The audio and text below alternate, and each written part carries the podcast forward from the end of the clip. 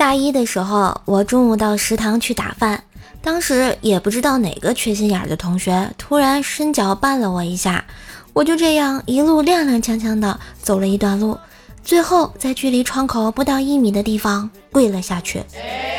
这时候食堂打饭的师傅就疑惑的看了看我，然后心疼的对其他人说。你们看看，你们看看，这小姑娘饿的都站不起来了。你们大家让她先打饭吧，啊啊！我只想说，地缝在哪里？我要。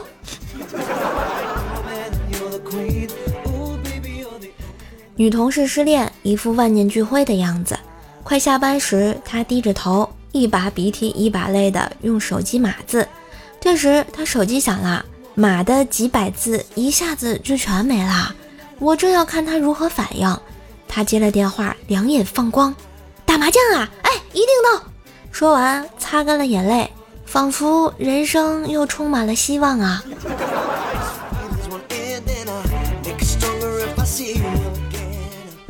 吃完晚饭之后啊，我妈和我一起去理发，到了理发店，理发师傅托尼老师问我，你想理个什么发型啊？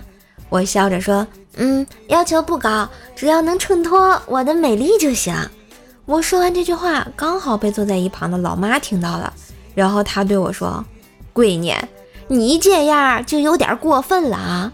人家理发店赚点钱也不容易，你就不要这样子为难老板了吧？啊，是亲妈吗？”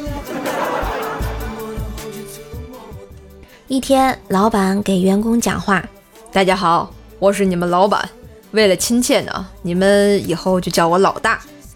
他又看了看女员工，如果你们业绩突出的话，你们还有机会坐在老二的位置上。怎么感觉有点不对呢？以前看到的啊，说一份工作如果没有提供你足够的泡妞资金，还占据你所有的泡妞时间，还累垮了你泡妞的身体，这样的工作你还做了干嘛？嗯，我觉得还是很有道理的。你们想一想，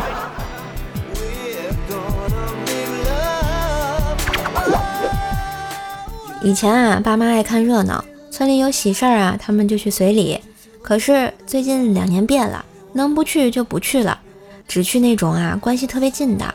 我问老妈原因，老妈当时叹了一口气，说道：“嗨，因为以前我和你爸以为你快结婚了。”随完礼，过两年就能收回来。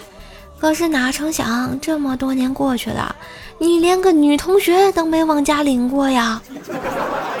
我听后顿时无言以对啊。话说呢，邻居家啊有个萌娃，见到美女就让抱，还夸人家阿姨你好漂亮。一天呢，逛超市回来，正好啊在楼下碰见了她。我就给他拿了一个面包，他用同志的声音说：“谢谢阿姨。”然后我逗他说：“阿姨漂亮吗？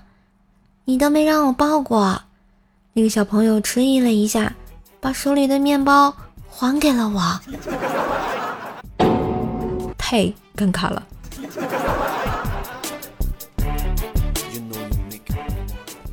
儿子问：“爸爸，爸爸。”为什么我的名字里有一个森？嗯，因为你五行缺木啊。那淼是不是五行缺水？嗯，对呀。那隔壁王叔叔的女儿晶晶缺什么呀？那个童言无忌，童言无忌啊。更多精彩段子，请加微信号“怪兽手幺零幺四”。怪兽手全拼加幺零幺四哟。